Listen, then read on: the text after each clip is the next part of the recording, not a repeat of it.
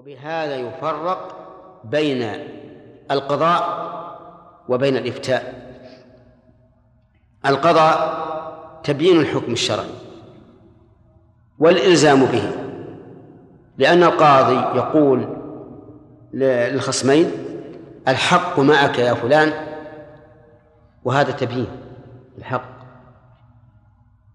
فاقضه لخصمك هذا إيش؟ هذا إلزام. المفتي لا يستطيع أن يلزم. حتى لو أفتى. لكن هل يجب أن يلتزم بما يفتي به؟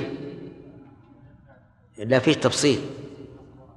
قال العلماء رحمهم الله إذا سأل المستفتي عالما مطمئنا لقوله معتقدا أن قوله الحق فإنه يلزمه العمل به. ولا يفتي يستفتي غيره. لأن الله قال اسألوا أهل الذكر إن كنتم لا تعلمون والفائدة من سؤالهم الأخذ بما يقولون. وإلا لكان ذلك عبثا. نعم لو أنك هذه حقيقة من الفوائد لكن كيف فاتت علينا؟ آه نعم لو أنك استفتيت عالما في قرية. ليس عندك أحد في نظرك أعلم منه. وفي نيتك أنك إذا وصلت إلى المدينة التي يكثر فيها العلماء سألت. في هذه الحالة أنت ملتزم بفتوى هذا العالم التزاما؟ إيش؟ مقيدا أو مؤقتا؟ فلك أن تسأل إذا وصلت إلى الموارد العذبة. نعم. ويستفتونك في النساء قل الله يفتيكم فيهن. الله أكبر. المستفتى رسول الله والمفتي هو الله لأن ما يفتي به رسول الله هو ما يفتي به الله عز وجل. قل الله يفتيكم فيهن. ولم يبين الله عز وجل الاستفتاء على أي شيء يقع. هل المراد يستفتونك في النساء في تزويجهن في التزوج منهن؟ في تمكينهن من البيع والشراء في أي شيء.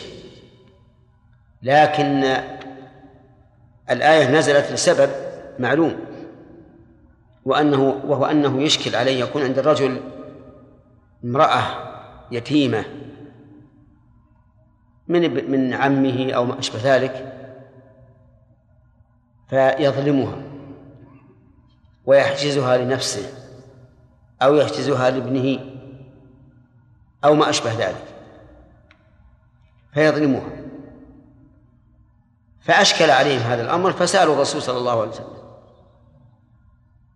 ماذا نعمل؟ فأفتاهم الله. قل الله يفتيكم فيهن وما يتلى عليكم في الكتاب. يعني يفتيكم فيهن. يعني القرآن يفتي. لأنه كلام من؟ كلام الله عز وجل. والواو هنا عاطفة لكنها ليست عطف مغايرة. وذلك لأن الكتابة هو الطريق الذي نتوصل به إلى معرفة فتوى الله سبحانه وتعالى. إذ أن الله ليس يتكلم ويفتي لكنه يتكلم بالقرآن فتكون به الفتوى. فالعطف هنا ليس مغايرة تامة لأن لأن ما في الكتاب هو الوثيقة التي تدلنا على فتوى الله عز وجل. وما يتلى عليكم في الكتاب المراد بالكتاب هنا القرآن وأل فيه للعهد الذهني. في يتامى النساء اللاتي لا تؤتونهن ما كتب لهن وترغبون أن تنكحون اليتيمة عنده لا يؤتيها ما كتب لها لا يعطيها ما كتب لها. يأتي الخاطب الكفو الذي يجب أن يعطى ولكنه يمنع. فلا يؤتيهن ما كتب لهن. يمنع محاباة لنفسه لأنه يرغب. نعم. يرغب أن أن ينكحها. وهنا قال ترغبون أن تنكحوهن فأي الحرفين نقدر أفي أم عن؟ ترغبون في نكاحهن أو عن نكاحهن. نقول الآية محتملة وهذا من بلاغة القرآن وإيجاز القرآن لأنه قد يكون راغبا عنها فلا يريدها لكنه لا يريد أن تكون لغيره. وقد يكون راغبا فيها فلا يريد أن تكون لغيره. فتكون الآية شاملة للأمرين جميعا. والمستضعفين من الولدان يعني ويفتيكم الله وما يتلى عليكم الكتاب في المستضعفين من الولدان. ما ما حالهم وما شأنهم. وهل يأثمون بترك الهجرة مثلا؟ وهل يجوز ظلمهم؟ فكل ما يتعلق بشأنهم أفتى الله به وبينه. قال وأن تقوموا لليتامى بالقسط. هذه الآية الظاهر أن التقدير التقدير فيها وأوجب عليكم أن تقوموا لليتامى بالقسط. واليتامى جمع يتيم وهو الذي مات أبوه قبل بلوغه. قبل بلوغ الوالد أو الولد؟ نعم. مو الوالد؟ لماذا لا يكون الوالد نعم. بإتيان الولد له يدل على على بلوغه ولا بد. إذن قول العلماء ومن مات أبوه قبل بلوغه. لا شك أن الضمير يعود على الولد. طيب. والمستضعفين؟ نعم. لا إله إلا الله. وأن تقوموا لليتامى بالقسط. القسط هو العدل. من قسط يقسط قسطا والاسم القسط والمراد به العدل. وأما الإقساط فالمراد الجور المراد به الجور ولهذا إذا كانت من الثلاثية لها معنى كانت من الرباعية لها معنى آخر. فأقسط أي جار.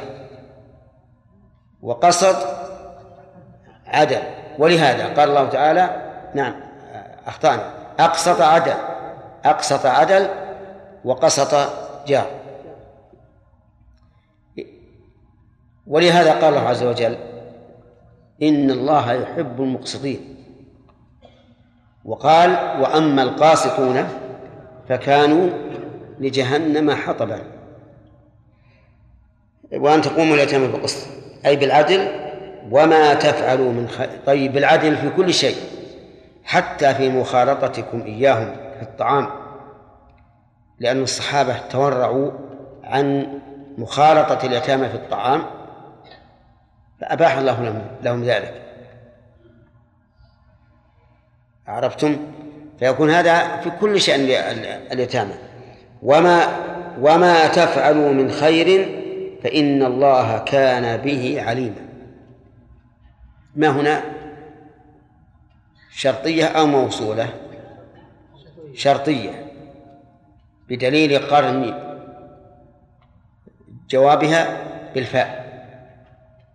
وقوله وما تفعل أي من خير يشمل أي خير.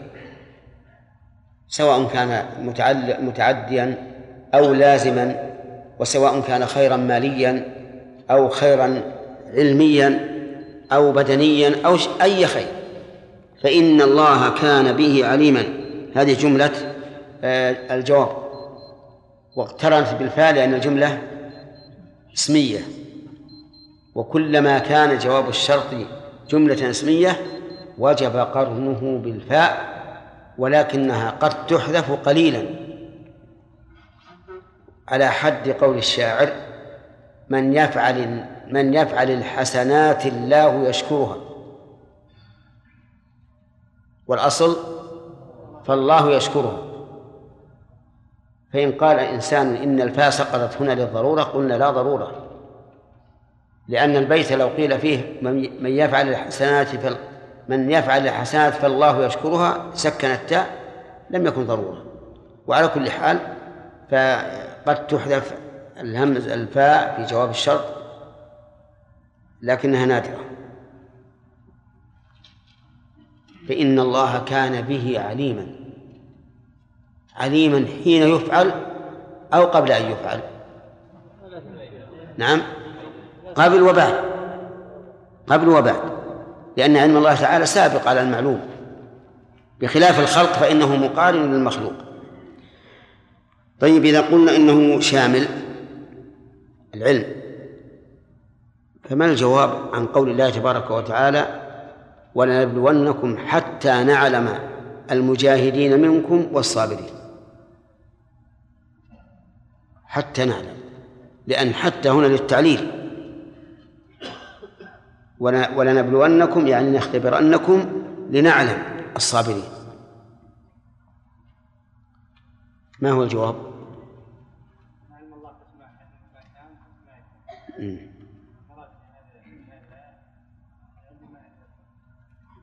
يعني علم الله علم الله قسمان. علم سابق الفعل وعلم لاحق. فالمعنى حتى نعلم علما يكون به الشيء ظاهرا فنعلمه بعد وقوعه. هذا وجه. وجه آخر أن المراد به العلم الذي يترتب عليه الجزاء. ولهذا قال لنبلونكم حتى نعلم. والعلم الذي يترتب عليه الجزاء لا يكون إلا بعد إلا بعد الفعل عبد الله بن عوف. أليس كذلك؟ طيب. وهذا الوجه أوضح. أوضح وأرجح. ويفهمه كل إنسان. أن نقول إن علم الله نوعان علم بأن الشيء سيقع وهذا سابق وعلم بأنه وقع وهذا هو الذي يترتب عليه الجزاء. وقوله وما تفعل من خير فإن الله كان به عليما. لم يقل فإن الله يجازيكم كما هو المتوقع. يقال إن ذكر العلم فيه فائدة وهو أنه لا يضيع لكم أي خير كان. لأن معلومة لأن علم الله محيط به. فيكون هذا المعلوم ثابتا لكم. ومن المعلوم من آيات أخرى كثيرة أن الله تعالى يقول من يعمل مثقال ذرة خيرا يره ومن يعمل مثقال ذرة شرا يره. إلى الأسئلة الآن؟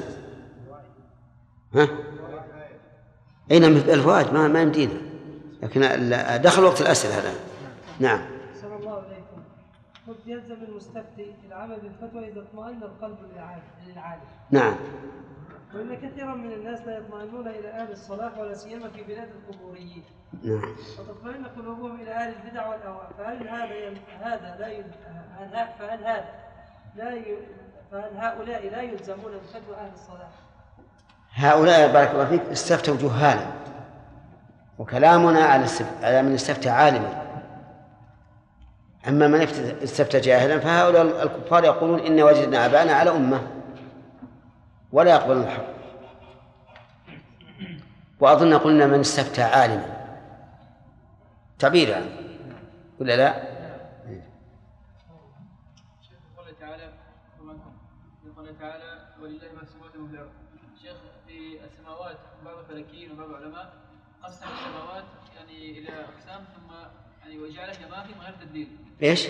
جعلها اماكن من غير تدبير، فيقول مثلا الغلاف الجوي اسمها الأولى والشمس الثانية والقمر الثالثة هكذا، فهذا هل يرد عليهم ويكذبون؟ يعني ويقال هذا تكهن يعني وزعم خاوي ما في شك ما في شك وهذه الطبقات اللي هم يقولون كلها تابعة للأرض كلها تابعة للأرض لكنها لا شك أن تختلف بحسب قربها من الأرض وبعدها منها نعم. قول الله جل وعلا ومن أحسن دينا من أسلم هو الإخلاص لله جل وعلا. آه وهو محسن قلنا يا شيخ المتابعة. نعم. ألا يكون مفهوم الآية الكريمة أن ممن لم يخلص أو لم يتبع النبي صلى الله عليه وسلم المتابعة؟ ألا يكون يا شيخ ممن لم يحسن دينه؟ والكلام هنا على أن المسلمين جمعوا بين الإخلاص والمتابعة.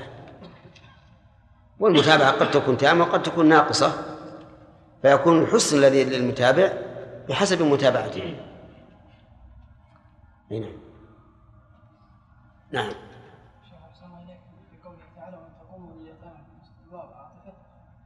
نعم.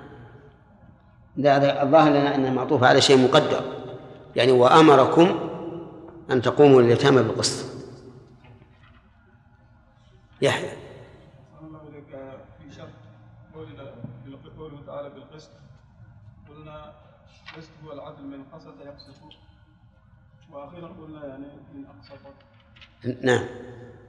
لا من من أقسط يقسط. هذا الصواب. نعم. نعم أحسن الله إليك وقال لنا قائل أليس التفضيل بين الفاضل والمفضول؟ أليس أليس إيش؟ أليس إيش؟ نعم. بين الفاضل والمفضول. نعم. فلو قال لنا قائل من هذه الآية نفهم أن الذي لم يسلم وجهه لله. ها؟ الذي لم يسلم وجهه لله وهو محسن يكون أيضا فيه فضل فيه خير. فيه خير. نعم. هل هذا صحيح؟ هل يلزم هذا؟ أليس الله تعالى يقول أصحاب الجنة يومئذ خير مستقرا وأحسن مقيلا. وأين الخيرية في مستقر أهل النار؟ نعم. ما في. أبلغ من هذا آه الله خير أما يشركون. فأتى باسم التفضيل ثم. ثم طلب المعادلة. نعم. نعم. سليم قال الله عنه قول الله تعالى تبارك وتعالى ونبلونكم الشيخ يبتلى بالخير يبتلى بالشر لا بل بل حتى المؤمن يبتلى بالخير ويبتلى بالشر. قال الله تعالى ونبلوكم بالشر والخير فتنة. ها؟ إيش؟ أيه الابتلاء بالخير كما قال سليمان هذا من فضل ربي ليبلوني أأشكر أم والابتلاء بالشر هو أن الله يبتلي الإنسان بالشر لي- لي- ليعلم هل يصبر أو لا يصبر. نعم خالد.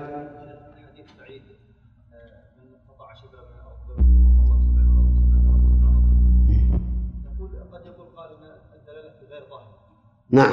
لأن سبع اراضين هنا قد قال النبي صلى الله عليه وسلم سبع اراضين بتعظيم المسلم إيش؟ لتعظيم إيش؟ اي اي لا الأصل؟ الأصل خلافه.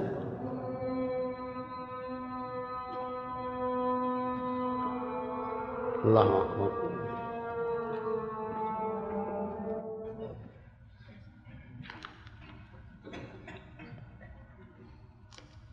أعوذ بالله من الشيطان الرجيم. ويستفتونك في يفتيكم فيهن وما يتلى عليكم في الكتاب يتامى النساء يتامى النساء اللاتي لا تؤتونهن ما كتب لهن وترغبون أن والمستضعفين من الولدان والمستضعفين من الولدان وأن تقوموا لليتامى بالقسط. وما تفعلوا من خير فإن الله كان به عليما بس. الحمد لله رب العالمين. أعوذ بالله من الشيطان الرجيم. قال الله تبارك وتعالى ويستفتونك في النساء قل الله يفتنكم فيهن. آه، ما هو الاستفتاء يحيى؟ ما هو الاستفتاء؟ طلب الفتوى. وما هي الفتوى؟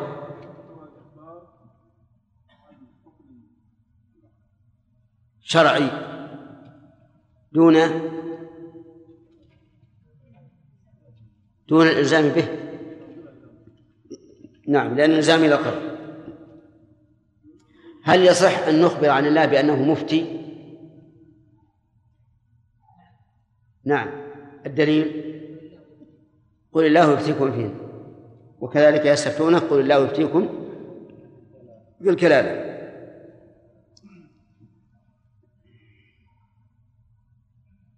قوله وما يتلى عليكم في الكتاب عقيلة ما معطوف على إيش؟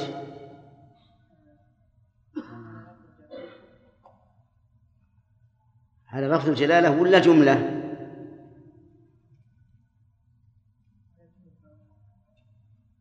أو على اللفظ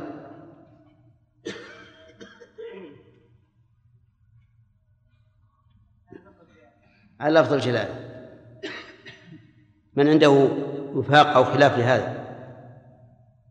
قل الله يفتيكم فيهن وما يتلى عليكم الكتاب. الجواب أنها معطوف الجملة معطوفة على الجملة الأولى. فما يتلى عليكم ما مبتدأ. وخبره محذوف. تقديره وما يتلى عليكم في الكتاب يفتيكم فيهن. ولا يصح أن يكون معطوفا على لفظ الجلالة لأن الجملة الأولى استكملت. قل الله يفتيكم فيهن. فيكون ما بعدها معطوفا فيكون ما بعدها جملة معطوفة على على جملة. عرفتم؟ طيب.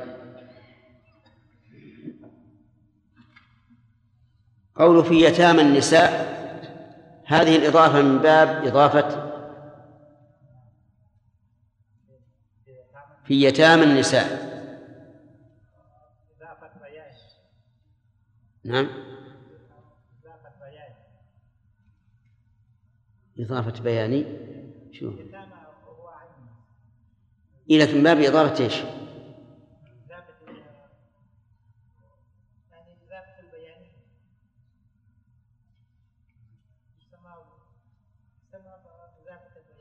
هي من إضافة الشيء إلى جزئه أو إلى كله أو إلى مباينه. إلى نفسه. إذا كيف يكون إلى نفسه؟ نعم. من باب إضافة الصفة إلى الموصوف. طيب. ما المراد بقولها اللاتي لا تؤتونهن ما كتب لهن؟ إبراهيم. نعم. وكان بعضهم يبخس اليتيمة التي التي تكون تحت ولايته فلا يعطيها ما كتب لها ما كتب لها إلى أظن إلى هنا وقفنا. كملنا الآية؟ طيب. قوله ترغبون أن تنكحوهن بماذا نقدر الحرف المحذوف؟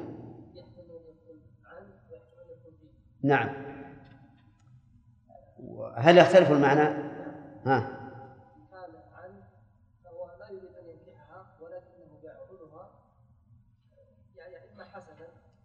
كراهيه ان ياخذها غيره طيب. وان كان فيه يكون يريدها لنفسه ولكنه من المهر فلا يعطيها المهر ال- الواجب. تمام. قوله والمستضعفين من النساء. والمستضعفين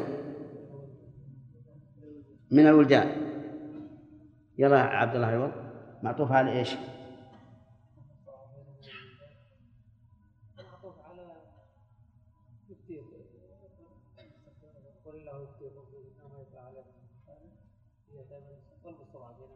معطوف على على النساء يستقيم المعنى؟ في يتامى النساء والمستضعفين من الولدان يمكن يكون مفعول إيه. من يعرف؟ ها؟ على في يتامى النساء وما يتعلكم في الكتاب في يتامى النساء وما يتعلكم في الكتاب في المتضعفين من الولدان نعم ويجوز لكن على بعد أن يكون معطوفا على الضمير في قوله فيهن أي وفيما يتلى وفي وفي المستضعفين من الولدان قوله وأن تقوموا لليتامى بالقسط معطوف على إيش؟ عبيد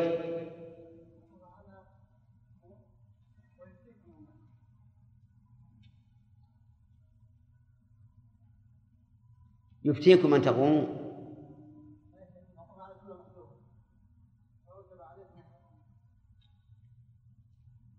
يعني أن أن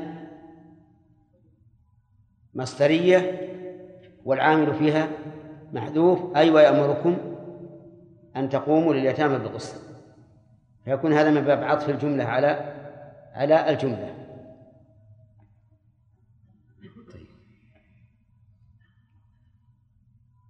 وما تفعل فإن الله كان به عليما.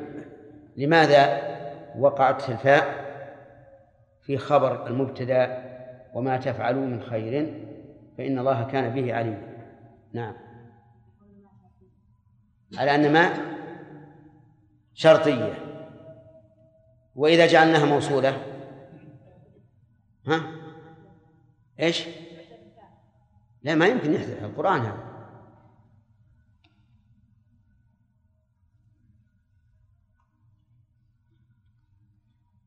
إذا جعلناها موصولة فكيف وقعت الفاء في خبر المبتدأ؟ أنت آدم. اسم الموصول يشبه اسم الشرط في العموم فأعطي حكمه من بعض الوجوه ما هو من كل وجه. فيرتبط خبره بالفاء. أما الفوائد فأخذناها أيضا. ما أخذناها. بارك الله من فوائد هذه الآية الكريمة حرص الصحابة رضي الله عنهم على معرفة الأحكام الشرعية. لقوله يستفتونك. ولكن يجب أن نعلم أن استفتاء الصحابة لرسول الله صلى الله عليه وسلم استفتاء متطلب للحكم ليقوم به ويعمل به. ولهذا إذا علموا بالأحكام عملوا به بخلاف بعض الناس اليوم يستفتي لينظر ما عند العالم ثم إن شاء أخذ به وإن شاء استفتى عالما آخر. وهذا الأخير يعتبر متلاعبا بدين الله عز وجل. لأنك إذا استفتيت عالما فإنك قد جعلته الواسطة بينك وبين الله وجعلت ما يفتيه بك ما يفتيك به هو الطريق إلى الله عز وجل. فإذا كنت إن جاء إن جاز لك واتبع هواك أخذت بفتواه وإلا طلبت غيره فهذا هو الذي يتبع هواه. ولهذا قال العلماء رحمهم الله من تتبع الرخص صار فاسقا. طيب. ومن فوائد هذه الآية الكريمة اعتناء الصحابة بشأن النساء. بل واعتناء الله عز وجل فوق ذلك بشأنهن. لقوله ويستفتونك في النساء قل الله يفتيكم فيهن. فالمستفتي الصحابة والمفتي هو الله عز وجل. والواسطة بين المفتي والمستفتي من؟ الرسول عليه الصلاة والسلام. وهذا يدل على عناية الشرع بالنساء. وبناء على هذا نعلم أن كل ما شرعه الشرع من أحكام النساء فإنه في مصلحتهن. حتى وإن ظن السفهاء والأغبياء أنه هضم لحقهن وظلم فإنهم خاطئون. أفهمتم؟ طيب.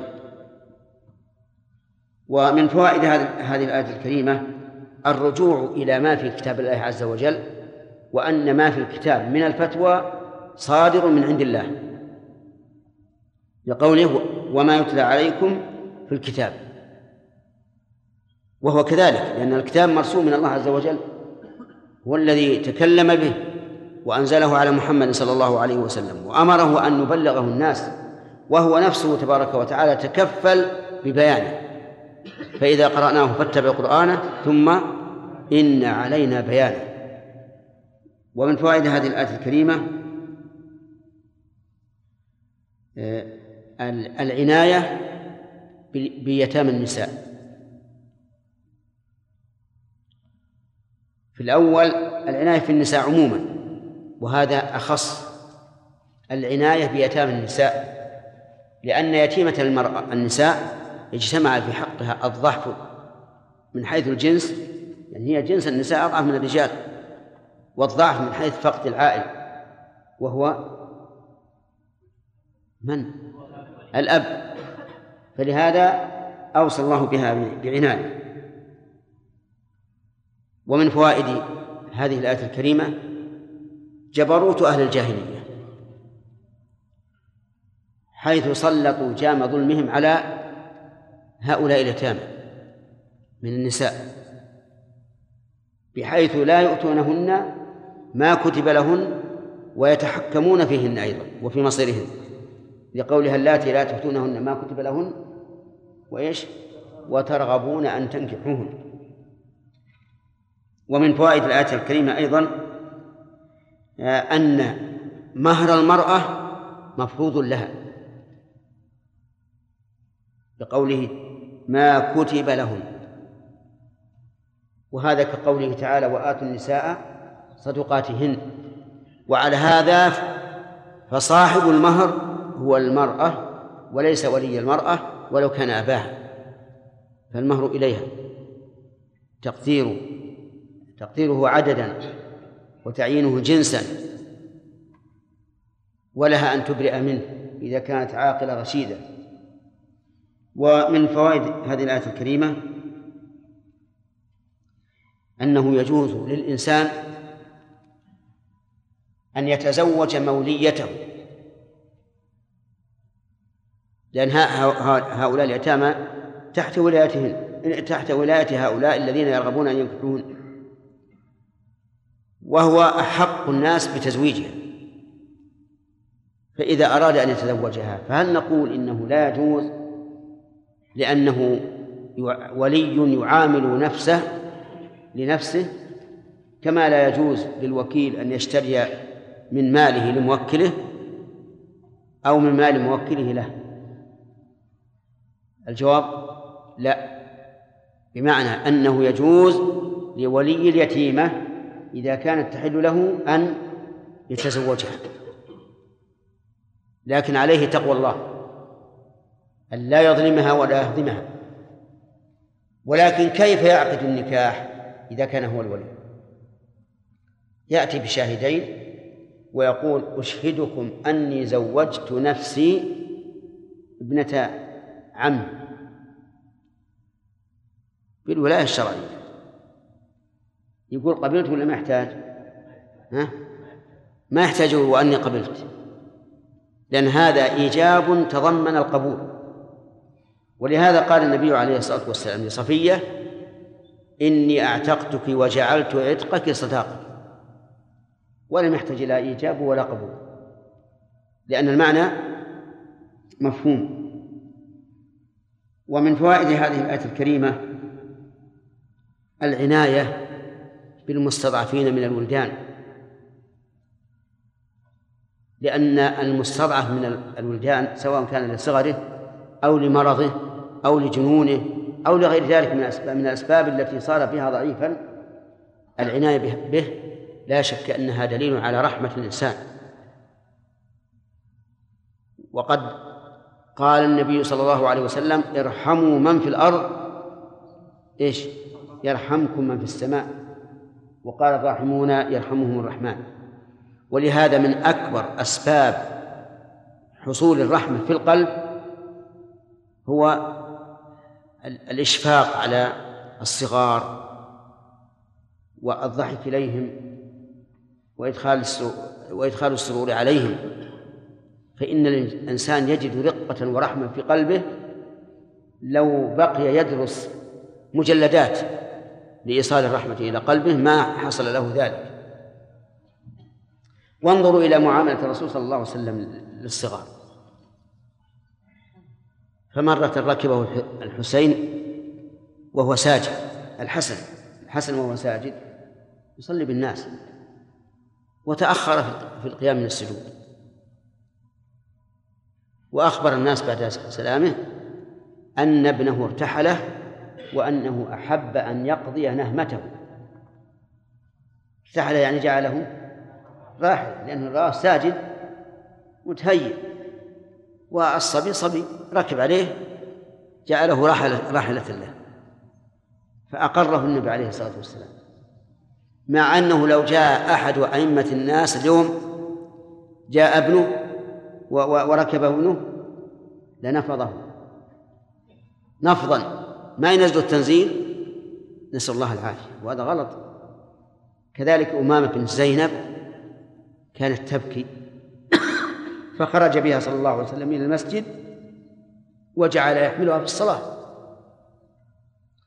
ولما خرج الحسن والحسين وعليهما ثياب يعثران بهما يعثران بها نزل من المنبر وحملهما بين يديه. والأمثلة على هذا كثيرة. كان يقول يا أبا عمير ما فعل النغير يمازح يدخل السر عليه. ولو أننا مشينا على هذه الآداب لحصل في هذا خير كثير اللهم اهدنا. نعم من فائدة من فوائد هذه الآية الكريمة وجوب القيام لليتامى بالقسط. وهذا أمر عام. يجب على كل إنسان أن يقوم لله شهيدا بالقسط. لكن اليتامى لهم أمر خاص يعدل بينهم لأن اليتيم يتيم ليس له من يدافع عنه وربما يأكله وليه من حيث لا يشعر. فلهذا أوصي بهم. ومن فوائد الآية الكريمة أن كل ما عملناه من خير قليل أو كثير فإن الله يعلمه. ويترتب على هذه الفائدة الحذر من الإخلال بالواجب. لأنه إذا كان يعلم الخير الذي نعمله فهو يعلم أيضا ما لا نعلمه من ما لا نعمله من الخير. وفيه أيضا في الآية الكريمة الحث على الخير. لأنك إذا علمت أن الله يعلمه وأنه سيجازيك عليه نشطت. وقويت همتك وفعلت. ثم قال الله تعالى وإن امرأة خافت من بعلها نشوزا أو إعراضا فلا جناح عليهما أن يصلح بينهما صلحا. إن امرأة كيف نعرف امرأة؟ أخ. مبتدأ. إن ما تدخل على الجمل الاسمية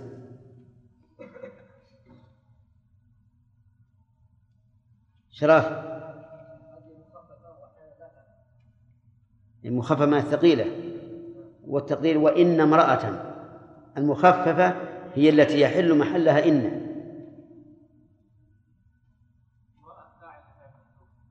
التقدير. وإن خافت امرأة. طيب. أنت أظنك بصري. نعم. بصري في مذهب مذهب النحو. ها؟ هي طيب. في خلاف فيه قول آخر؟ إيش؟ فاعل. هذا اللي قال إبراهيم فاعل لفعل محذوف يفسر ما بعده. يعني وإن خافت امرأة من بالها نشوزا.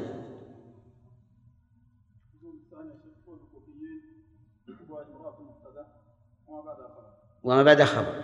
لأنهم يجوزون دخول الشرط على الجملة الاسمية. طيب.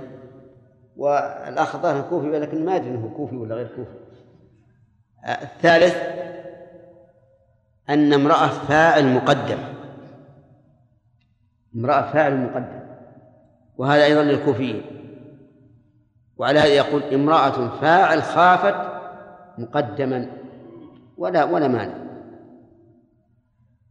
وكما أسلفنا من قبل أقول إنه إذا اختلف النحويون فإننا نتبع الأسهل من أقوالهم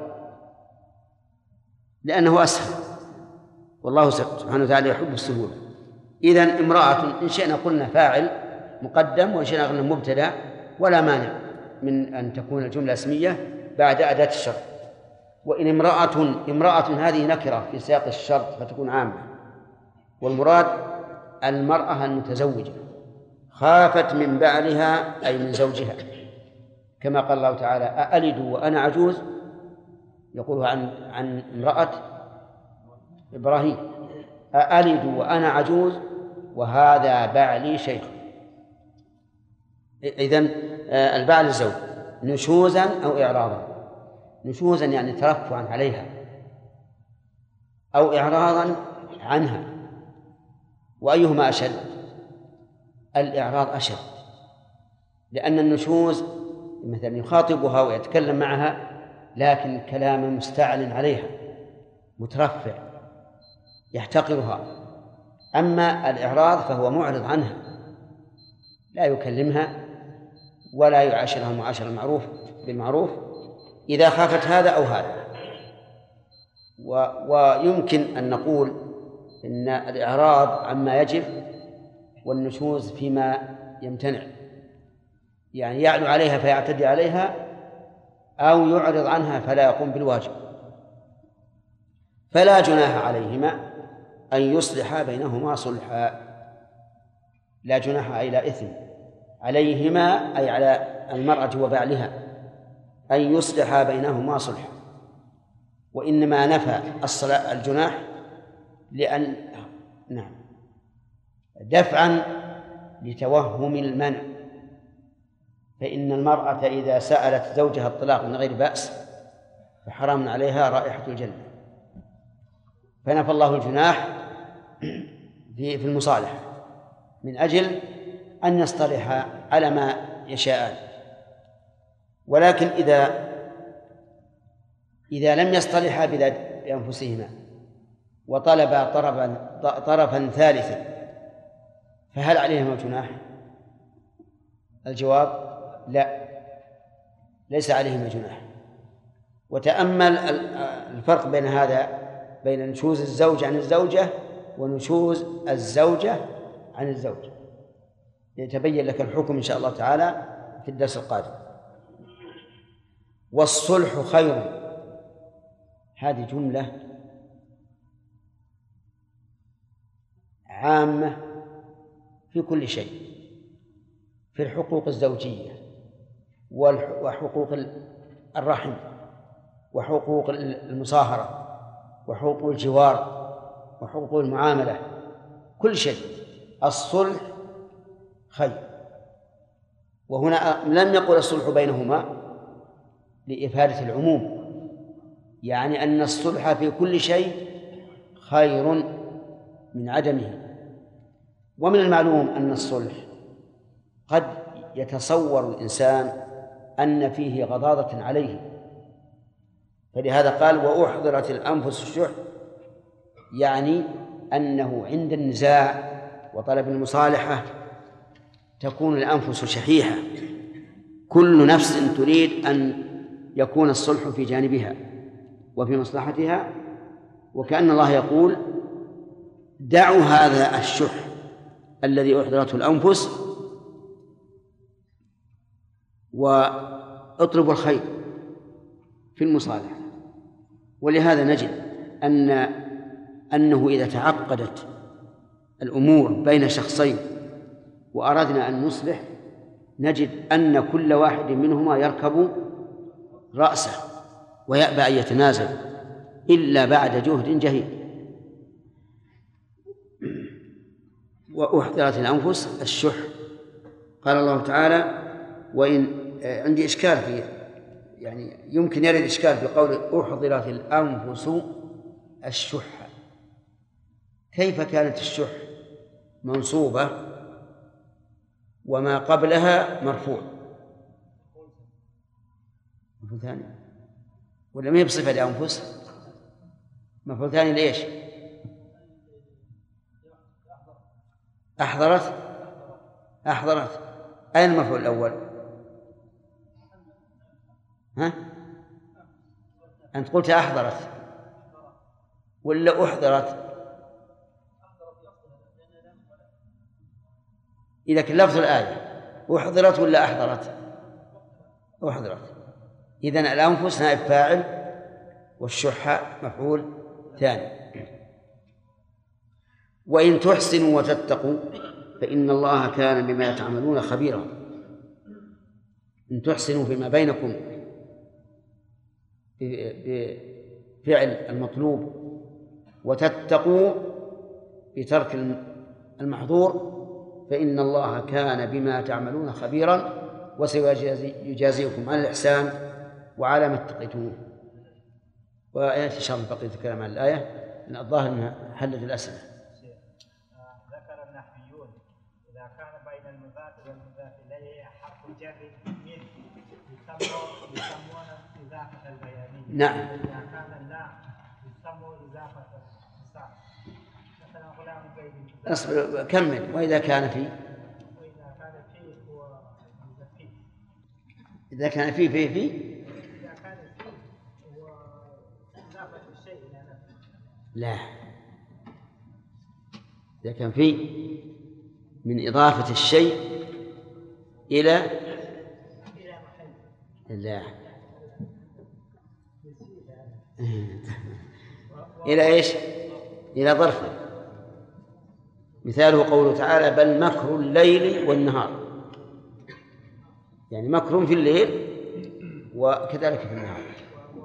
وإذا كانت على تقدير من فهي بي- بيانية. والغالب أنها تكون من إضافة الشيء إلى نوعه.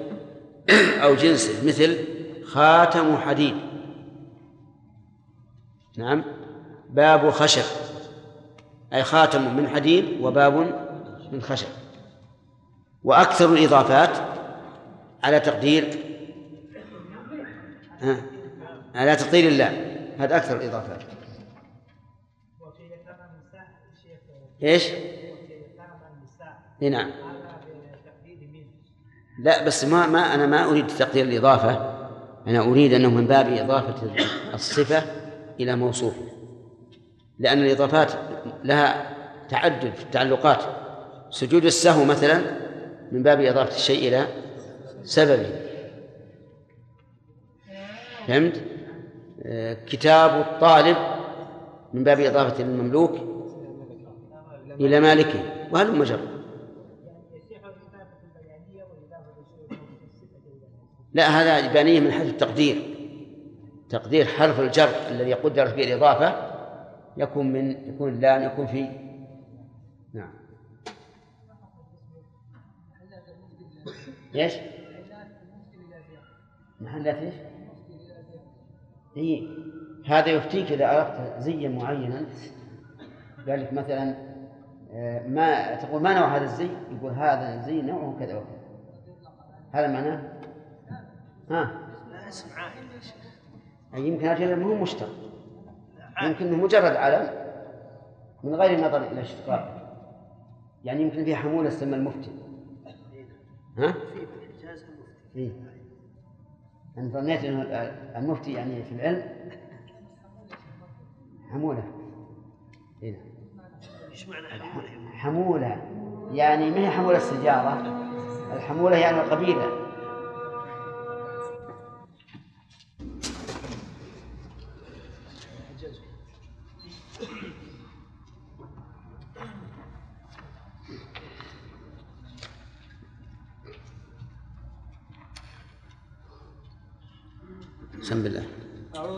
بالله من الشيطان الرجيم.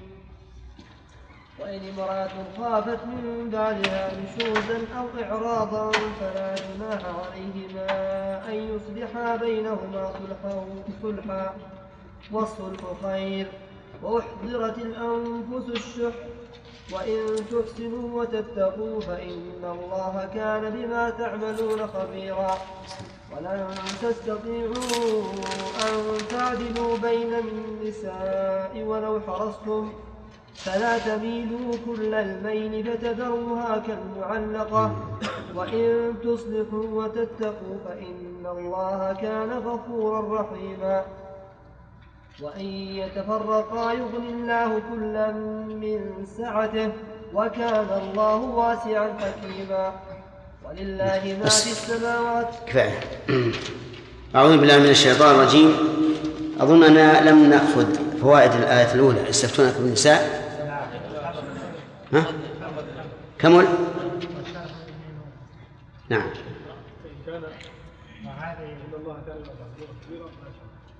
نعم. إن الله يعني آه الشرح. أنا الفوائد الفوائد نعم أخذناها؟ يعني لم نأخذ فوائد وإنما رأى. طيب. يقول الله عز وجل وإن وأحضرت الأنفس الشح.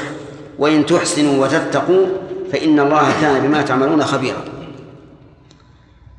الإحسان والتقوى والبر والتقوى وما أشبه ذلك. إذا أفرد أحدهما عن الآخر شمل الآخر وإن اقترنا فسر كل منهما بما يليق به. فقوله هنا إن تحسنوا وتتقوا. الإحسان في فعل الأوامر والتقوى بترك النواهي. الإحسان بفعل الأوامر والتقوى بفعل النواهي. بترك النواهي بترك النواهي. أما إذا أفرد الإحسان فإنه يشمل فعل الأوامر وترك النواهي. وكذلك التقوى إذا أفردت فإنها تشمل هذا وهذا. وهذا يوجد كثيرا في القرآن الكريم. المسكين والفقير. إذا أفرد أحدهما عن الآخر صار كل صار أحدهما شاملا للآخر وإن قلنا صار الفقير له معنى والمسكين له معنى.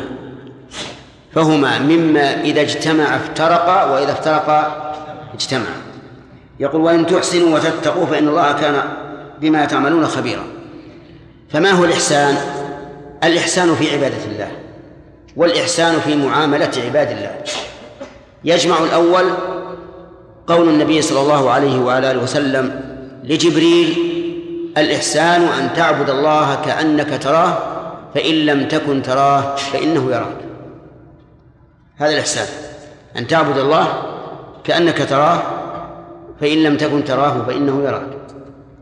في المعاملة ما ذكره النبي عليه الصلاة والسلام في قوله من أحب أن يزحزح عن النار ويدخل الجنة فلتأته منيته وهو يؤمن بالله واليوم الآخر وليأتي إلى الناس ما يحب أن يؤتى إليه. الكلام على الجملة الأخيرة وليأتي إلى الناس ما يحب أن يؤتى إليه. هذا الإحسان في معاملة الناس. أن أن تأتي للناس ما تحب أن يؤتى إليك. وبهذا يتحقق الإيمان. لا يؤمن أحدكم حتى يحب لأخيه ما يحب لنفسه. أما التقوى هنا فهي تقوى محارم الله. أي تقوى المحرمات في حقوق الله وفي حقوق عباد الله. فتجتنب البغي والعدوان والكذب والشرك وغير ذلك سواء كان في حقوق الله أو في معاملة عباد الله. فإن الله كان بما تعملون خبيرا. بما تعملون اسم موصول وصلته. واسم الموصول يفيد العموم. وعلى هذا فتكون خبرة الله تعالى بكل ما نعمل من ظاهر وباطن وخير وشر وصغير وكبير. كل ما نعمل لأن ما اسم موصول يفيد العموم. وقوله خبيرا قال العلماء إن الخبير أخص من العليم إذ أن الخبير هو الخبير ببواطن الأمور. وإذا كان خبيرا ببواطن الأمور كان خبيرا أو كان عليما بظواهرها. والغرض من هذه الجملة التي وقعت جوابا للشرط الغرض منها الحث حث النفوس على الإحسان والتقوى. لأنك إذا علمت أن الله خبير بكل ما تعمل أوجب لك أن تخافه فتتقيه وأوجب لك أن ترجوه فتحسن وفي هذه الآية في هذه الجملة إشكال. وهو قوله بما تعملون خبيرا فإنها متعلقة بخبير. أعني بما تعملون. وقال العلماء إن تقديم المعمول يفيد إيش؟ الحصر. وإذا قلنا به في هذه الآية أوجب إشكالا وهو أنه لا يكون خبيرا إلا بما نعمل وما سواه فليس خبيرا به. هذا مقتضى إيش؟ الحصر. هذا مقتضى الحصر. فما هو فما هو السر في في التقديم هنا؟ هل هو الحصر؟ الجواب لا لأن نعلم أن الله يعلم عز وجل وخبير بكل شيء.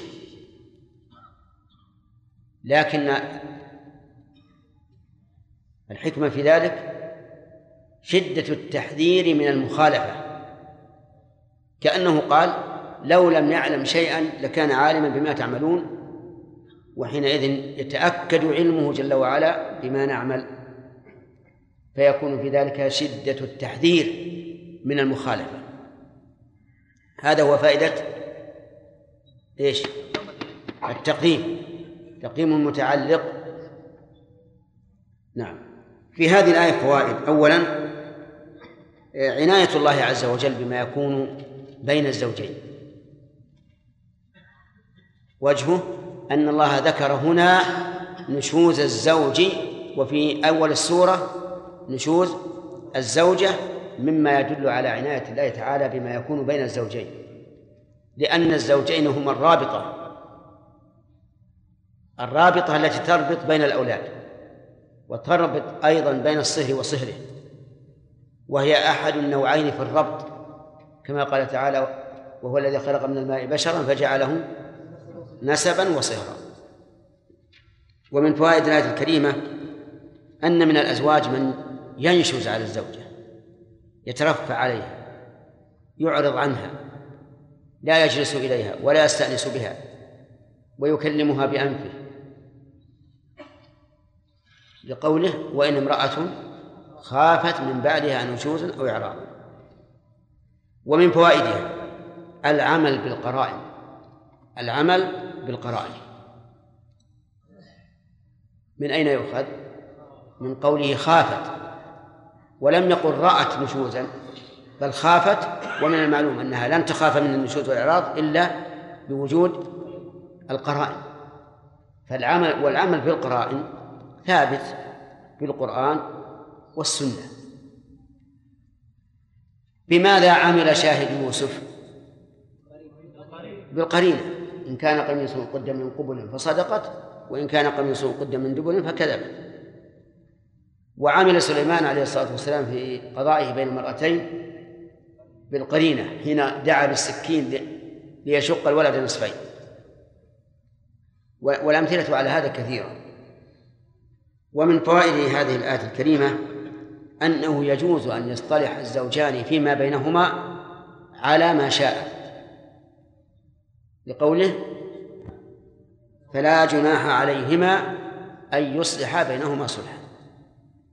ويتفرع على هذه الفائدة اطمئنان الزوج فيما لو صالحها على إسقاط حقها أو بعضه فليطمئن لأن الحق لها حق لها. فإذا اصطلح على أن تبقى عنده ويسقط بعض الحق فلا حرج عليه. والآية هنا فيها أي أن يصلح وقراءة أخرى أن يصالح. وأصل يصالح يتصالح فهما قراءتان سبعيتان سبعيتان. ومن فوائد هذه هذه الآية الكريمة أنه يجوز للزوجة عند المصالحة أن تسقط حقها من القسم. فإذا قال لها إنه تزوج زوجة جديدة ورغب عن القديمة وقال إما أن تبقي عندي مع إسقاط حقك من القسم وإما في الطلاق. فرضت بذلك فإنه يجوز.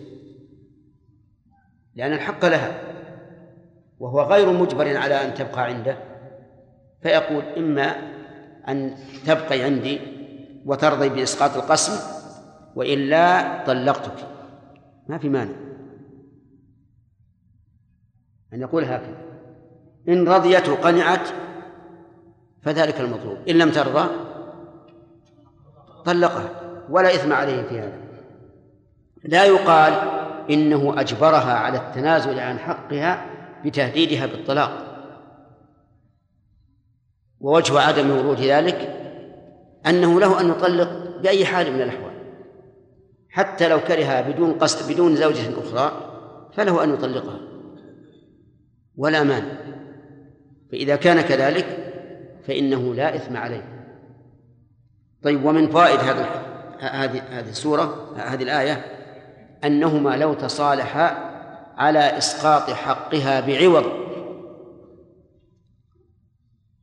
قالت أنا أسقط حقي من القسم ولكن يا عبد الله بن عوض لا تسقط إلا بعوض. نعم لا تسقط إلا بعوض. يصلح؟ يصلح. لو قالت لا أسقط إلا أن تعطيني عن كل ليلة عشرة ريال عشرة ريالات. يكون عليه في كل شهر؟ لا لا 150 لأن في زوجة ثانية. وإن جاءت الثالثة نقص ال... أين. على كل حال إذا وافقت على أن تسقط حقها من القسم بعوض فلا بأس. وقول بعض العلماء إنه لا يصح بعوض لأن العوض لا بد أن يكون معوضه مالا ليس بصحيح. لأنه أطلق قال أن يصلح بينهما صلحا. وهذا فائدة التنكير في قوله صلحا لأن معنى صلحا يعني أي صلح كان. وهذا من بلاغة القرآن. أن يصلحها صلحا يعني أي صلح كان. لو قال أن يصلح بينهما ربما يقال إن لابد من قيود وشروط لكن لما قال صلحا صار هذا عاما. أي شيء يتفقان عليه فلا بأس. طيب. لو رضيت لو اصطلح على أن يقسم لها يوما وللأخرى يومين صح؟ نعم. طيب. إذا لا لا تقييد في هذا. إلا في شيء واحد. وهو ما جاء في الحديث عن النبي صلى الله عليه وسلم. الصلح جائز بين المسلمين إلا إلا صلحا أحل حراما أو حرم حلالا. يعني مثلا لو قال لها والعياذ بالله أنا اختاري إما أن أطاك بالدبر وإلا طلقتك وقالت ما في مانع هل يجوز هذا الصلح؟ لماذا؟ لأنه أحل حراما فإذا كان يقتضي أن يحل حراما فإنه لا يجوز لو اصطلح على أن يطلق زوجته الأخرى نعم قال لا بأس. لكن طلق الأخرى. فإنه لا يجوز لأنه أحل حراما. إذا أن في هذا عدوان وظلم. طيب إذن الصلح الذي لا يحل حراما ولا يحرم حلالا جائز مطلقا بلا تقييد. من فوائد هذه الآية الكريمة؟ هذه القاعدة العظيمة من الرب الذي هو على كل شيء قدير وهي الصلح خير. الصلح خير. قد يظن بعض الناس أنه إذا غض من نفسه وتنازل عن الحق أن ذلك هضم لحقه وأن العاقبة غير سليمة آه، غير حميدة. لكن الله عز وجل الذي بيده ملكوت السماوات والأرض يقول إيش؟ الصلح خير.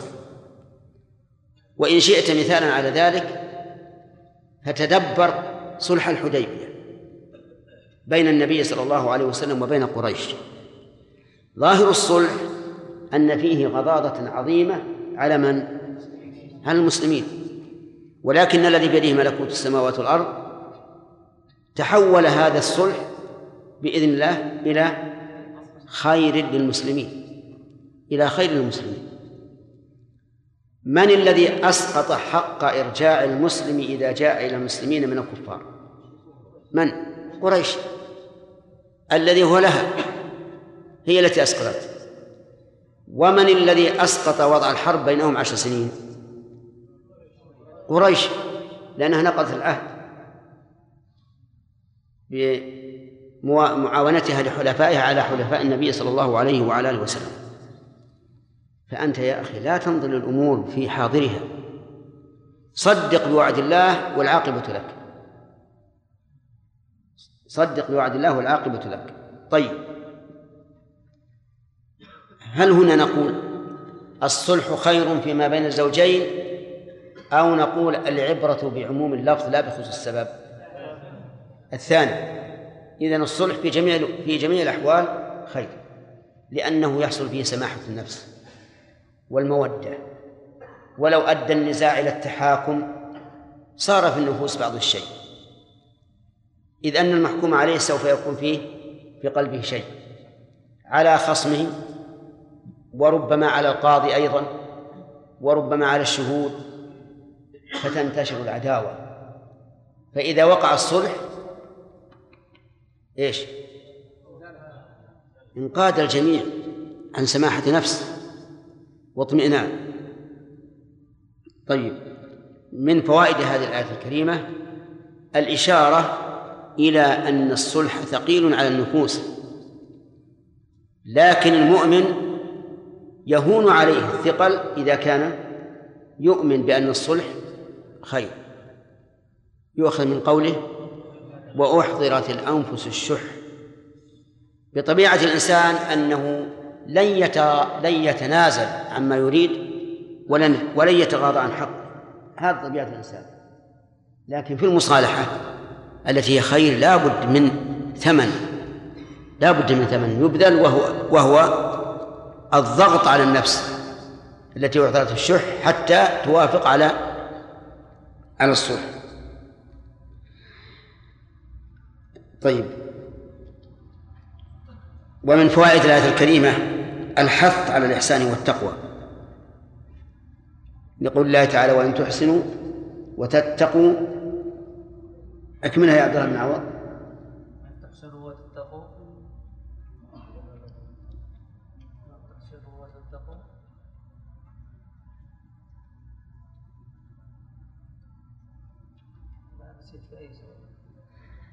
هي في في سورة بين الفاتحة والناس.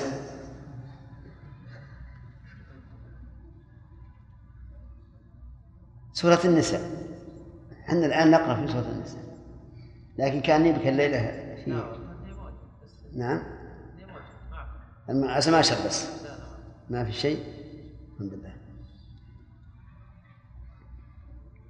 طيب. هذه السورة هذه المقصود بهذا إيش؟ إن تحسنوا وتتقوا فإن الله كان الحث على الإحسان والتقوى. لأنه قال فإن الله كان بما تعملون خبيرا. ومن فوائد الآية الكريمة عموم علم الله عموم علم الله بكل شيء حتى بما نعمل. وهل علم الله بما نعمل؟ علم سابق على عملنا أو لاحق سابق لا شك أنه سابق. لأن الله سبحانه وتعالى قال ألم تعلم أن الله يعلم ما في السماء والأرض؟ إن ذلك في كتاب إن ذلك على الله يسير. فإن قال قائل أليس الله يقول ولنبلونكم حتى نعلم المجاهدين منكم والصابرين؟ أم حسبتم أن تدخلوا الجنة ولما يعلم الله الذين جاهدوا منكم ويعلم الصابرين؟ قلنا بلى قال الله هذا. والذي قال هذا هو الذي قال إن ألم تعلم أن الله يعلم ما في السماء والأرض؟ إن ذلك في كتاب إن ذلك على الله يسير. إذن كيف نجمع؟ نقول هنا طريقة سليمة هنا طريقة سليمة أن تؤمن بهذا وهذا ولا تحاول أن هناك تعارضا. تقول نحن نؤمن بأن الله سبحانه وتعالى يعلم. ما نعمل من قبل أن خلق السماوات والأرض بخمسين ألف سنة. بل من قبل ذلك أيضا. لكن الكتابة كانت قبل خلق السماوات والأرض بخمسين ألف سنة. وتؤمن بأن تعالى بأن الله تعالى يبتلينا يختبرنا ليعلم. هكذا. لكن قد لا تطمئن النفس إلى. إلى الاستسلام المجرد. فنقول علم الله سبحانه وتعالى الذي يكون بعد عملنا وبعد اختبارنا علم يترتب عليه الثواب أو العقاب. لأنه لا يمكن أن يثاب العبد أو يعاقب إلا إذا امتحن. أما علمه السابق فهو سبحانه وتعالى عالم بأنه سيمتحننا وأننا سنعمل أو نترك. لكن إذا وقع الشيء الابتلاء والامتحان ثم خالف الإنسان أو وافق فهذا هو الذي هو العلم الذي إيش؟ يترتب عليه الثواب والعقاب. يعني يترتب عليه الجزاء. فهذا هو العلم الذي قيد بالابتلاء والاختبار. وفرق بعض العلماء بفرق آخر وقال علم الله سبحانه وتعالى بما لم نعمل علم بأنه سيكون. وعلمه بما علمنا علم بأنه كان. فتعلق العلم الأول بما يكون علم بشيء لم يقع وتعلق العلم بما كان علم بأنه قد وقع. وهذا لا بأس به ولكن العمدة الأول. ومن فوائد الآية الكريمة أن التهديد يكون باللفظ ويكون بالمعنى. يكون باللفظ ويكون بالمعنى. اللفظ أن يقول إن فعلتم كذا فعليكم كذا. هذا تهديد باللفظ. بالمعنى هو أن الله تعالى لما ذكر عموم خبرته بما يعمل فيعني هذا أن لا نخالف. حذرا من أن يعلم منا ما لا يرضيه. كما أن الأحكام الشرعية تستفاد بالأمر والنهي والترغيب والترهيب إذا جاءت الأحكام مقرونة بالترغيب فهذا دليل على أنه على أنها إيه مأمور بها. وإن لم يكن الأمر الأمر. وإذا جاء التهد وإذا جاء الترهيب علمنا أنها أنها أنها منهي عنها. ويذكر أن أعرابيا سمع قارئا يقرأ والسارق والسارقة فاقطعوا أيديهما جزاء بما كسبا نكالا من الله. والله والله غفور رحيم. والله غفور رحيم. يقرأ. فقال الأعرابي ما هكذا الآية؟ اقرأها فردها وقال والسارق والسارقة فاقطعوا أيديهما جزاء بما كسبا. نكالا من الله والله غفور رحيم. قال ما يصير. اقرأ الآية زين. فقرأها الثالثة أو الرابعة وقال جزاء بما كسب نكالا من الله والله عزيز حكيم. قال الآن الآن أصبت. لأنه عز وجل عز وحكم فقط لعزته وقهره وغلبته وسلطانه عز ولحكمته قطع عز وحكم فقطع ولو غفر ورحم ما قطع. أعرابي وهذا القول صحيح ولهذا قال العلماء رحمهم الله لو تاب قاطع الطريق قبل القدرة عليه سقط عنه الحد. لو تاب قاطع الطريق الذي أخذ أموال الناس وقتلهم سقط عنه الحد. واستدلوا لذلك بقوله تعالى إلا الذين تابوا من قبل أن تقدروا عليهم فاعلموا أن الله غفور رحيم. لم يقل لا ترفعوا عنهم من عقوبة ما قال هكذا. لكن كونه يأمرنا أن نعلم بأن الله غفور رحيم يعني أنه إيش؟ غفر لهؤلاء ورحمهم فتسقط عنهم العقوبة.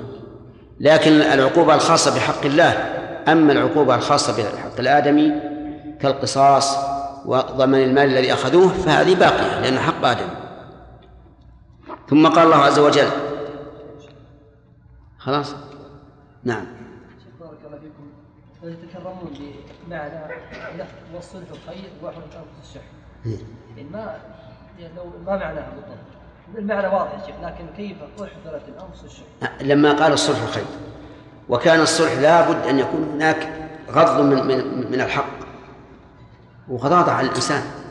لأنه لو جاء الإنسان كل ما يريد فات على الآخر كل ما يريد. الصلح لابد من, من, من اثنين فصاعدا. لو أعطينا الإنسان كل ما يريد فات على الآخر كل ما يريد. وإذا أعطيناه بعض ما يريد فقد يشح. يقول ليش؟ أتنازل. اللي خلى أروح للقاضي. إما كذا ولا كذا؟ مو هذا وارد؟ هذا معنى قوله وأحضرت أنفس الشح. يعني معنى اغلبوا أنفسكم واصطلحوا. وإن وإن طلبت النفس حقها كان تقدير العبارة فاعل مفعول به الأنفس الشح. آه. من الذي أحضرها الله. لكن الله تعالى إذا أضاف إلى نفسه الشيء المذموم يأتي بصيغة اسم مفعول. يعني أحضر الله الأنفس شح بطبيعته. انظر لقول الجن الجن لا يكون أفقه من من أقول منك؟ ما في مانع؟ طيب. وأنا لا ندري أشر أريد بمن في الأرض أم أراد بهم ربهم رشدا؟ قالوا أريد بمن في الأرض تأدبا مع الله عز وجل ومعلوم أن المريد هو الله عز وجل. وفي الرشد أم أراد بهم ربهم رشدا؟ أضافوا إلى الله لأنه خير. يعني كان الله عز وجل لو قال وأحضر الله الأنفس الشح استقام الكلام. لكن لما كان الشح أمرا مذموما قال وأحضرت الأنفس الشح فالأنفس نائب فاعل قائمة مقام المفعول الأول والشح هو المفعول الثاني. نعم. كمال؟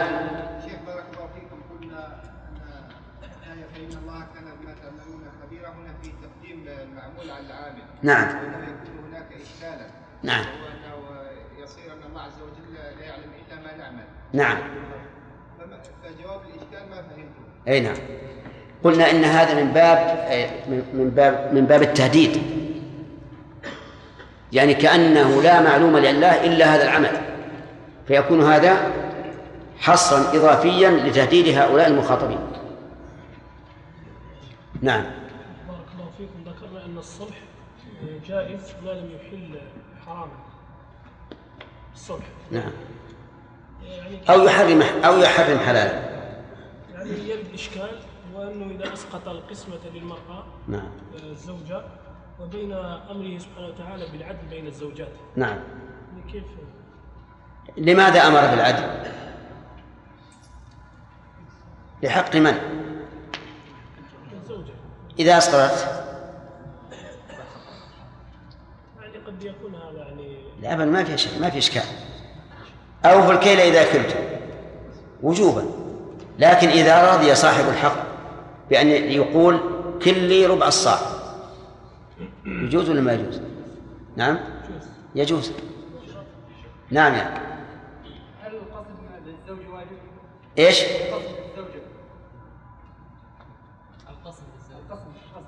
القصد من الزوجة؟ يكون هذا واجب؟ القصد؟ قسم. القسم معلوم واجب. يجب على الزوج أن أن يقسم لزوجاته بالسوية. وسيأتي في الآية التي بعدها ولن تستطيعوا أن تدعوا الله عليه إن شاء الله تعالى. نعم. ما يكون ال- العلم الله جل وعلا المترتب بعد الع- بعد العمل ما يكون للبينة والتمحيص لقوله ليهلك من هلك عن بينة ويحيى من حي عن بينة. اقرأ اللي قبله.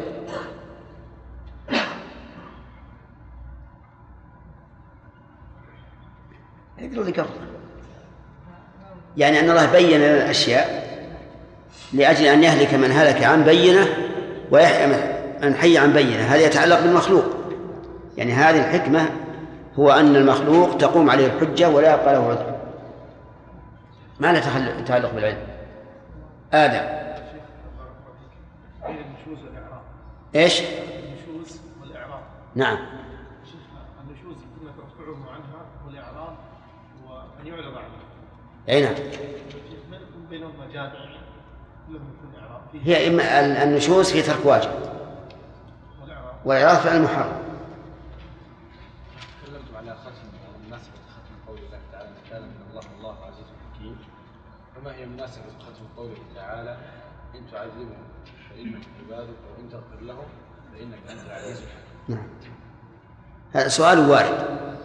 يقول إن, قال إن الله تعالى قال عن عيسى أنه قال الله عز وجل إن تعذبهم فإنهم عبادك وإن تغفر لهم فإنك أنت العزيز الحكيم. ولم يقل فإنك أنت الغفور الرحيم. هل أحد منكم عنده جواب؟ عز وجل كان في وقت غضبان. إيش؟ كان في هذا الوقت غضبان. الرب عز وجل. تأدب عيسى مع الله عز وجل فذكر العزة والحكمة شيخ يعني يقول فإن وإن تغفر لهم فإنك أنت العزيز الحكيم. فمغفرتك لهم لا تقتضي الرقة و يعني تقتضي دنو الله عز وجل. بل مع مع المغفرة فهو عزيز حكيم نعم. شيخ الحلم والمغفرة تكون بعد المغفرة. فإذا كان عيسى عليه السلام أراد أن يثبت لله عز وجل المغفرة وأنه إذا إذا غفر لهم ليس عن ضعف الآية في الحقيقة ما هي ما هي مغفرة محضة إن تعذبهم فإنهم عبادك. وإن تغفر لهم فإنك أنت الغفور الرحيم. العزيز الحكيم فإنك أنت العزيز الحكيم. فهما أمران تعذيب ومغفرة. كلا وكلاهما إذا اجتمعا يقتضيان العزة والحكمة.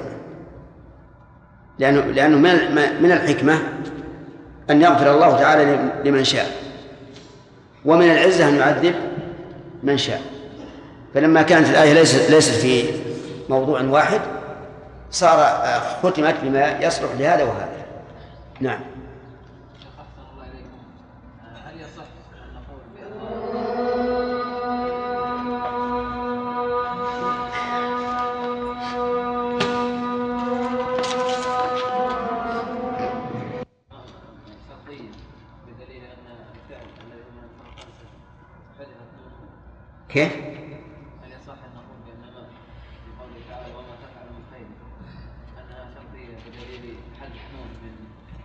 بس الآية ما هي هذه.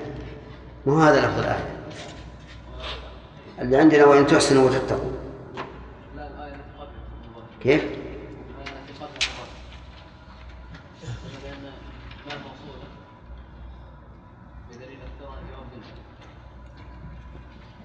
لا لا هي ما تفعل يتعين اسم شرط. بدليل الجزم كنا قلنا أنها موصولة فهو وهم أو سبق لسان. هي شرطية لا شك.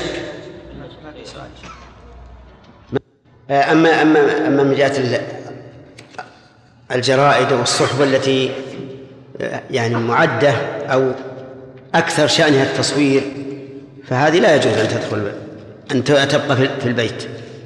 وأما الذي تأتي الصورة فيها إما صورة ما- صاحب المقال أو ما أشبه ذلك فهذه الصورة فيها غير مقصودة ولا تضر إن شاء الله. هذا أم أحمد. آه، أنا أنا أشدد في ال- الملاحظات هذه لأن الإنسان ينبغي له إذا عمل عملا أن يتقنه. أهم شيء. نعم. يقول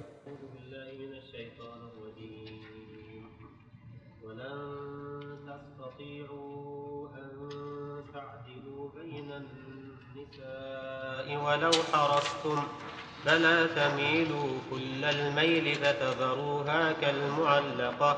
وإن تصلحوا وتتقوا فإن الله كان غفورا رحيما. وإن يتفرقا يغني الله كلا من سعته وكان الله واسعا حكيما.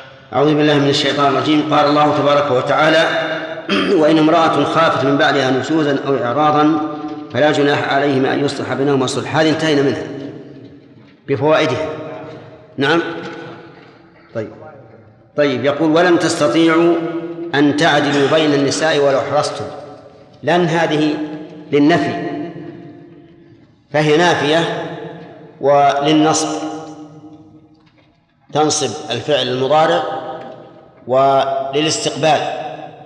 يعني تجعل الفعل المضارع لمحض الاستقبال. ويقابلها لم فإنها تجعل الفعل المضا- المضارع للم- للمضي. فإذا قلت لم يقم زيد فهذا فيما مضى. وتشترك مع لن في النفي وتختلف عنها في العمل وفي نقل الحكم وفي نقل الفعل من الحاضر والمستقبل إلى الماضي. لن تستطيعوا أي لن يكن في طاقتكم أن تعدلوا بين النساء أن تعدلوا هنا آه، فعل مضارع دخلت عليه أن المصدرية ويؤول ما بعد أن بمصدر ليكون في هذه الآية مفعولا لقوله لن تستطيعوا أي لن تستطيعوا عدلا بين النساء. ولو حرصتم. والعدل ضد الميل ضد الميل. فلا تميلوا كل الميل. فتذروها كالمعلقة. لما جاء لما جاء قوله تعالى فلا تميلوا كل الميل انتفى الإشكال الوارد في قوله تبارك وتعالى فانكحوا ما طاب لكم من النساء مثنى وثلاث ورباع فإن خفتم ألا تعدلوا فواحدة. فيفسر ما في الآية الماضية على أن لا تعدلوا العدل الممكن لأن العدل غير الممكن لا لا يمكن أن يكلف به الإنسان. وقوله ولو حرصتم لو هذه شرطية وفعل الشرط حرصتم فأين جواب الشرط؟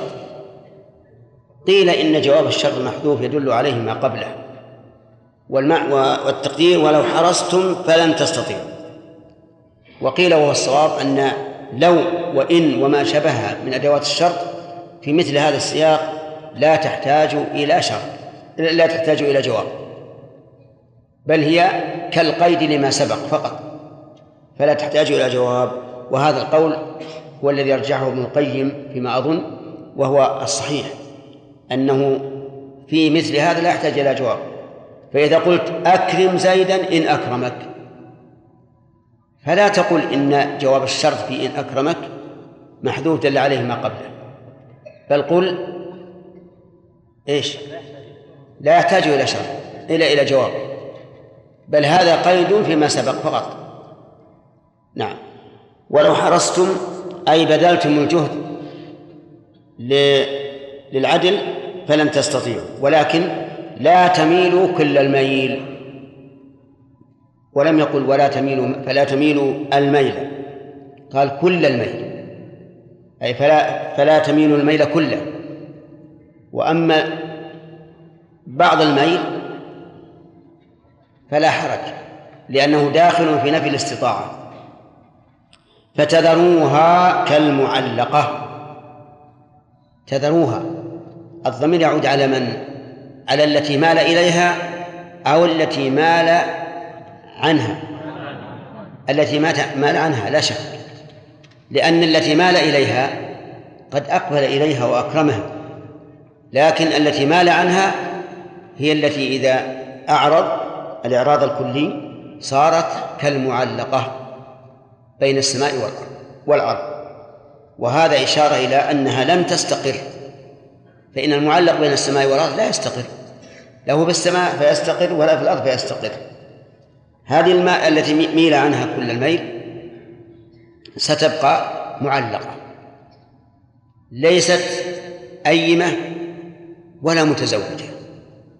يعني ليس هو الذي طلقها واستراحت ورزقها الله غيره ولا هي المزوجة التي تسعد بالزواج كغيرها. وإنما شبه الله بذلك تنفيرا عن الميل الكلي الذي يجعل هذه المرأة كالمعلقة. وإن تصلحوا وتتقوا فإن الله كان غفورا رحيما. هنا قال وإن تصلحوا وتتقوا. وفي الآية التي قبلها قال وإن تحسنوا وتتقوا. والفرق أن هذا له زوجتان. إحداهما مال عنها كل الميل والثانية أقبل عليها. ومثل هذا سوف يحدث شقاقا بين الزوجتين. فلهذا قال وإن تصلحوا. إشارة إلى أنه ينبغي أنه إن حدث بين الزوجتين شقاق وغيره فليصلح بينهما. فليصلح بينهما لأن هذا أمر فطري. آه، ثم إن ثم ثم قال وتتقوا يعني تتقوا في الإصلاح بحيث لا تميلوا إلى واحدة دون الأخرى. فإن الله كان غفورا رحيما.